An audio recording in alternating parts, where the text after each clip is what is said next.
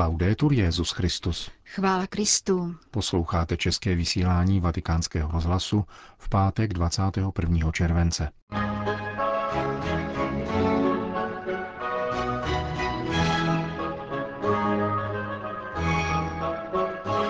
Čekáme, že papež povzbudí naše snahy o smíření, prohlašuje předseda Kolumbijské biskupské konference před blížící se papežovou návštěvou této latinskoamerické země. O situaci v Mosulu a na Ninivské planině po vyhnání tzv. islámského státu informuje irácký patriarcha. Římská církev zahájila beatifikační proces mladé matky tří dětí Kiary Petrilové. Dnešním pořadem vás provázejí Jena Gruberová a Milan Glázer. Zprávy vatikánského rozhlasu. Vatikán, Kolumbie. Za půl druhého měsíce se papež František opět vydá do Latinské Ameriky. Ve dnech 6. až 11. září vykoná 20. mezinárodní cestu pontifikátu, během které navštíví sedmý stát svého rodného světadílu. Vrací se do země, ve které byl častým hostem jako arcibiskup Buenos Aires.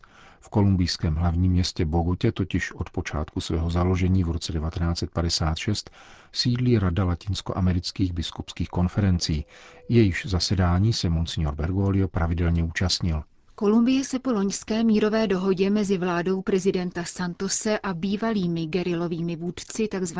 revolučních sil Kolumbie snaží vyrovnat slety politického a marxisticko-leninského ideologického násilí, které začalo na začátku 60. let, ale také s předchozím dědictvím období zvaného La Violencia, tedy násilí, během něhož proti sobě bojovali konzervativní a liberální strana. Tuto první poválečnou dekádu krve prolévání vyvolala vražda katolického vůdce liberální strany Jorgeho Eliesera Gaitána. Sedmdesetiletí občanské války si vyžádalo na půl milionu lidských životů, z toho téměř polovinu v letech 1960 až 2016.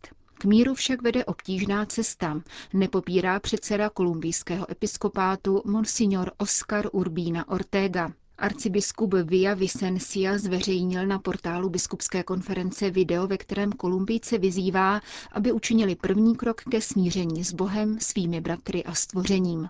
Pro naše mikrofony uvedl, s čím se papež František po příletu do Bogoty setká. Una Colombia in un momento possiamo dire Řekl bych, že s Kolumbií v porodních bolestech, tedy odhodlanou ke znovu zrození. Právě toto rodící se stvoření by papež měl podpořit, aby se dobře rozvíjelo ve světle Evangelia a jeho svědectví. Očekáváme od něj povzbuzení k evangelizaci a smíření, nikoli k návratu zpět. Petrův nástupce v Kolumbii navštíví čtyři významné a strategické metropole. Z hlavního města se vydá do již zmíněného Via Vicencia, kde bude slavit beatifikaci dvou mučedníků 70-letého násilí, biskupa Charamí a Monsalveho a otce Ramíreze Ramóze. V témže středokolumbijském městě se bude konat národní modlitba za smíření. Dalšími zastávkami se stanou Medellín a přímořská Kartachena. Jak se může katolická církev podílet na procesu smíření? Odpovídá arcibiskup Urbína Ortega. Církev má své možnosti, protože se opírá o slovo Evangelia a papežské učení na téma smíření a míru. Také má své nástroje ke smíření. Tím největším z nich je svátost smíření. Člověk smířený s Bohem se může smířit s druhým člověkem i stvořením. Církev tedy může odvést velkou práci. Uzavírá předseda Kolumbijské biskupské konference. K dosažení konečného míru totiž dosud chybí splnění dvou podmínek. První je uzavření mírové dohody s druhou ozbrojenou skupinou, národně osvobozeneckou armádou, k němuž kolumbijští biskupové vyzvali před necelým měsícem. Druhý proces je dlouhodobější a složitější. Podle současných demoskopických šetření totiž většina Kolumbijců nedůvěřuje politikům a fatalisticky považuje násilí za zcela normální. Chybí seriózní vědomí o naléhavé nezbytnosti trvalého míru a právě k jeho vytváření může papež pomoci. Vatikán. Papež František věnoval částku 25 tisíc euro na pomoc obyvatelstvu východní Afriky, které se potýká s hladomorem a potravinovou nejistotou. Jak prohlásil, jde o symbolický příspěvek do programu Organizace OSN pro výživu a zemědělství, který zemědělským rodinám poskytuje osivo v oblastech postižených suchem a ozbrojenými konflikty. Monsignor Fernando Chica Arellano, stálý pozorovatel svatého stolce v římském sídle této instituce, napsal jejímu generálnímu řediteli Jose Gracianovi da Silva, že papež tak navazuje na své poselství z 3. července tohoto roku. V listě tehdy informoval o svém budoucím daru a zároveň vyzýval vlády k obdobným solidárním gestům. Dodejme, že v pěti zemích východní Afriky, Somálsku, Etiopii, Keni, Tanzánii a Ugandě potřebuje potravinovou pomoc 16 milionů lidí.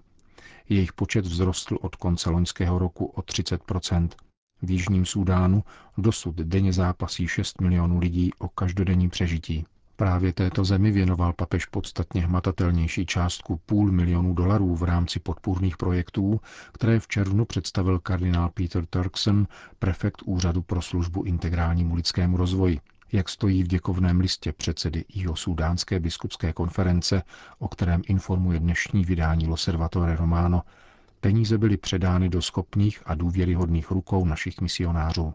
Jeho sudánští biskupové však papeži Františkovi neděkují pouze za hmotnou pomoc, nýbrž zejména za modlitbu, slova podpory, opakované výzvy k míru a upřímný úmysl navštívit tuto sužovanou zemi navzdory její obtížné situaci.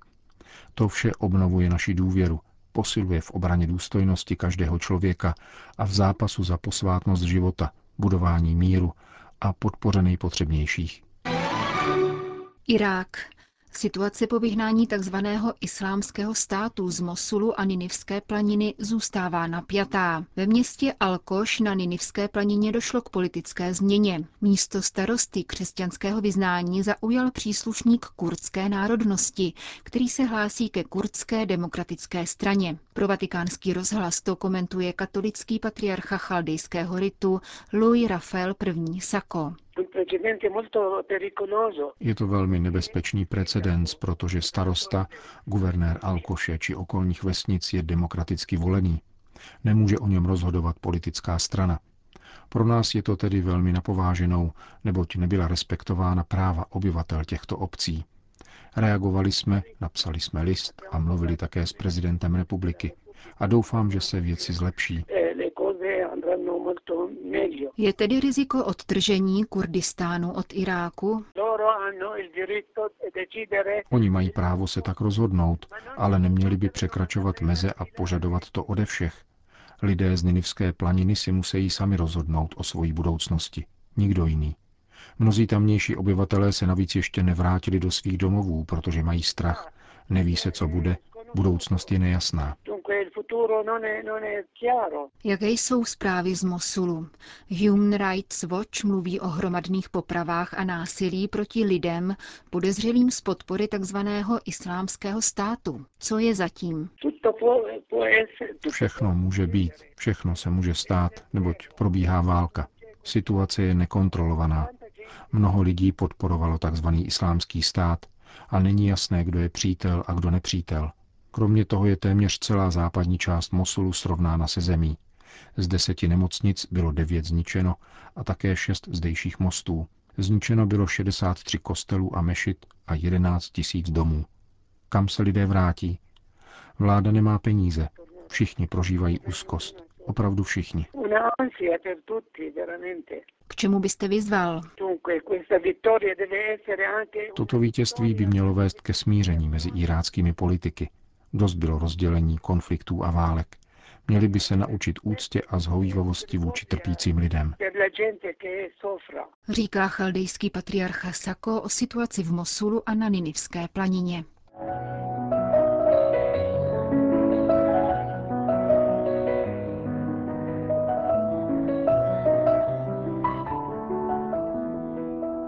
Přesně pět let po úmrtí Kiary Petrilové, dívčím jménem Korbelové, římská církev otevřela její beatifikační proces. Postulátorem byl jmenován karmelitán otec Romano Gambalunga.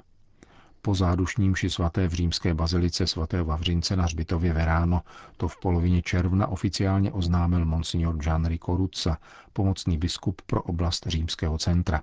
Stejně jako za Kjářina života se také tentokrát při bohoslužbě zhromáždilo velké množství věřících, Mladých, protože Kiara byla mladá, zemřela v pouhých 28 letech. Maminek s dětmi, protože Kiara byla matkou tří dětí. A rodin, protože Kiara se svým manželem Enrikem tvořili rodinu, na které je dodnes viditelná boží přítomnost, navzdory mnoha křížům, jejichž břemeno netíží. Kdo měl možnost poznat mladou italskou ženu osobně, dosvědčuje, že za podpory svého manžela Enrika neustále hledala boží vůli a svěřovala pánu vše, čemu nedokázala porozumět, aniž by pozbyla naději a radosti. Komu se osobní setkání nepoštěstilo, může se s Kiarou Petrilovou seznámit prostřednictvím jejího osobního svědectví, které zanechala před svým odchodem, anebo díky výpovědím jejího manžela a blízkých přátel. Manželský pár Kristýna Pačíniová a Simone Trojízy zpracovali Jářin příběh knižně pod titulem Narodili jsme se a již nikdy nezemřeme. Kniha měla nečekaný úspěch a vyšla v mnoha dalších zemích. V České republice ji publikovalo karmelitánské nakladatelství pod názvem Smrt nemá poslední slovo. Příběh dívky narozené roku 1984 v Římě oslovuje stovky čtenářů. Vyjevuje totiž krásu života, vydaného pro Boha a pro druhé, aniž by se přitom vytratil úsměv. Kiara nemyslela sama na sebe, nýbrž denně souhlasila s tím, co od ní Bůh zrovna požadoval. Nutno říci, že toho nebylo málo. Při prvním těhotenství, které se přihlásilo i hned po svatbě, byla u plodu zjištěna těžká vývojová vada, anencefálie, tedy doslova nepřítomnost mozku. Oba manželé bez váhání doprovodili holčičku Marii k přirozenému porodu křtu a půl hodiny poté opětovnému odchodu do domu nebeského Otce. Při druhém těhotenství se opakovalo to též. Malý David, kterému chyběly nohy, se znovu narodil v nebi krátce po pozemském narození. Třetí těhotenství, ke kterému by se mnozí manželé z oprávněných důvodů již neodhodlali, probíhalo zdárně až do pátého měsíce, kdy byl k jáře diagnostikován karcinom jazyka. Manželé Petrilovi odmítli radikální léčbu, aby neohrozili nenarozený život. Teprve po porodu malého Francesca se jeho matka mohla podrobit chirurgickému zákroku, chemoterapii a radioterapii, avšak zemřela několik měsíců poté. Nikoli náhodou ji proto římský vikář kardinál Agostino Valíny při pohřbu nazval novodobou Džánou Beretou Molovou, Očití svědci potvrzují, že také tuto zkoušku mladí manželé podstoupili ve vyrovnané a mnohdy až nepochopitelné důvěře v boží prozřetelnost. Posilovala je přitom denně opakovaná zásvětná modlitba k Matce Boží, uzavíraná slovy totus tus. Celý příběh manželů Petrilových se vůbec vyznačuje silnou mariánskou úctou. Poznali se při pouti do Medjugorje, kam se opakovaně vraceli. Své třetí dítě zasvětili paní Marii ve františkánské porciunkole. A postupem doby se kolem nich utvořilo společenství rodin, které se každý čtvrtek večer scházejí k modlitbě růžence. Nejdůležitějším svědectvím je nicméně touha po svatosti obou manželů, dosažitelná v každém stavu. V zaplněných farních sálech o ní nyní vypráví Kjářin manžel Enrico, který v nedávném rozhovoru pro internetový portál Aleteja prohlásil Jsem rád, že teď Kiara patří stále více druhým a trochu méně mě. Přesto jak on, tak nejbližší přátelé a spovědník mladého páru, otec Vito Damato, přijali zprávu o zahájení beatifikačního řízení s určitým váháním. Podle jejich soudu totiž veřejný proces odporuje k jářině diskrétnosti – jak ale uvedli pro webový deník Interis, ujistilo je evangelium, které zaznělo jak při pohřbu mladé italské matky, tak v den zádušní mše, připomínající páté výročí jejího úmrtí. Tak ať vaše světlo svítí lidem, aby viděli vaše dobré skutky a velebili vašeho Otce v nebesích. V tomto duchu se tedy otevírá cesta k úctě oltáře Kiary Petrilové Korbelové, která jako sedmiletá dívenka prosila Ježíše a Marii, aby jí dopomohli ke svatosti. O dvě desetiletí později, již vypsanějším rukopisem, poznamenala To, co pro nás zamýšlí Bůh, je mnohem krásnější než všechno, oč bychom ve své představivosti mohli žádat.